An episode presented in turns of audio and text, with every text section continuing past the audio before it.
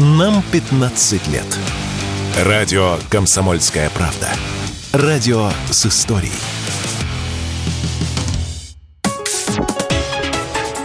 Политика на Радио КП. Владимир Варсобин для радио «Комсомольская правда». В Ростове, который на Дону, идет борьба вокруг памятника Михаилу Жванецкому, поставленному местными властями на днях. Неосторожно, как-то даже простодушно поставленному. В городе, где железнодорожный вокзал похож скорее на армейский лагерь, ничего не подозревающий губернатор Василий Голубев открыл памятник великому одесскому сатирику. Оказывается, впервые Жванецкий выступил здесь, на ростовской земле – Человек, цитирую, который так много отдал людям, не может не любить родину, не может не любить землю и Одессу свою, и Ростов свой, выразил свое мнение губернатор.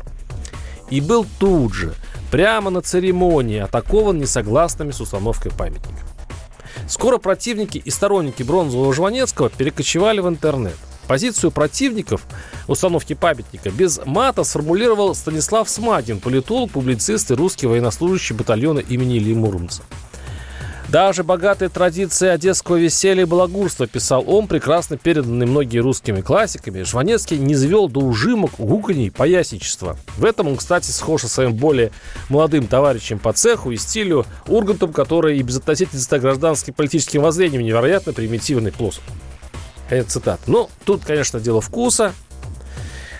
Сатирику были предъявлены следующие тяжелые обвинения. Он будто бы публично мечтал о том, чтобы Россию сравнять с землей, а также Жванецкий будто бы называл воссоединение Крыма с Россией гадостью. Противников установки памятника поддержал Прилепин. Покойный не был большим патриотом России, никогда не войдет в пантеон русской литературной классики. Но с ним вдруг не согласился идейный соратник, такой же ястреб Анатолий Вассерман. Он, как одессит, защитил одессита.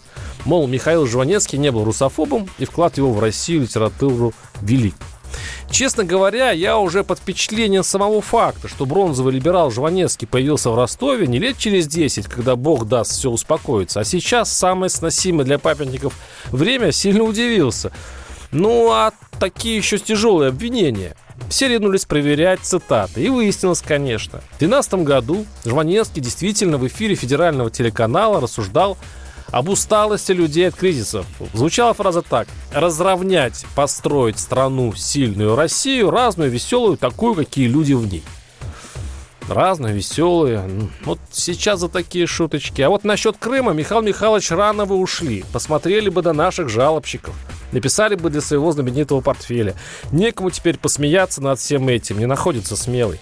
Оказывается, речь шла об отмене рейсов. И не в Крым, а в Одессу. Цитирую. «Раньше у меня до дачи было полтора часа, имея в виду Одессу, сейчас пять часов лететь через Минск. Вначале мы им сделали гадость, потом они нам сделали гадость, сейчас соревнуемся в этих гадостях».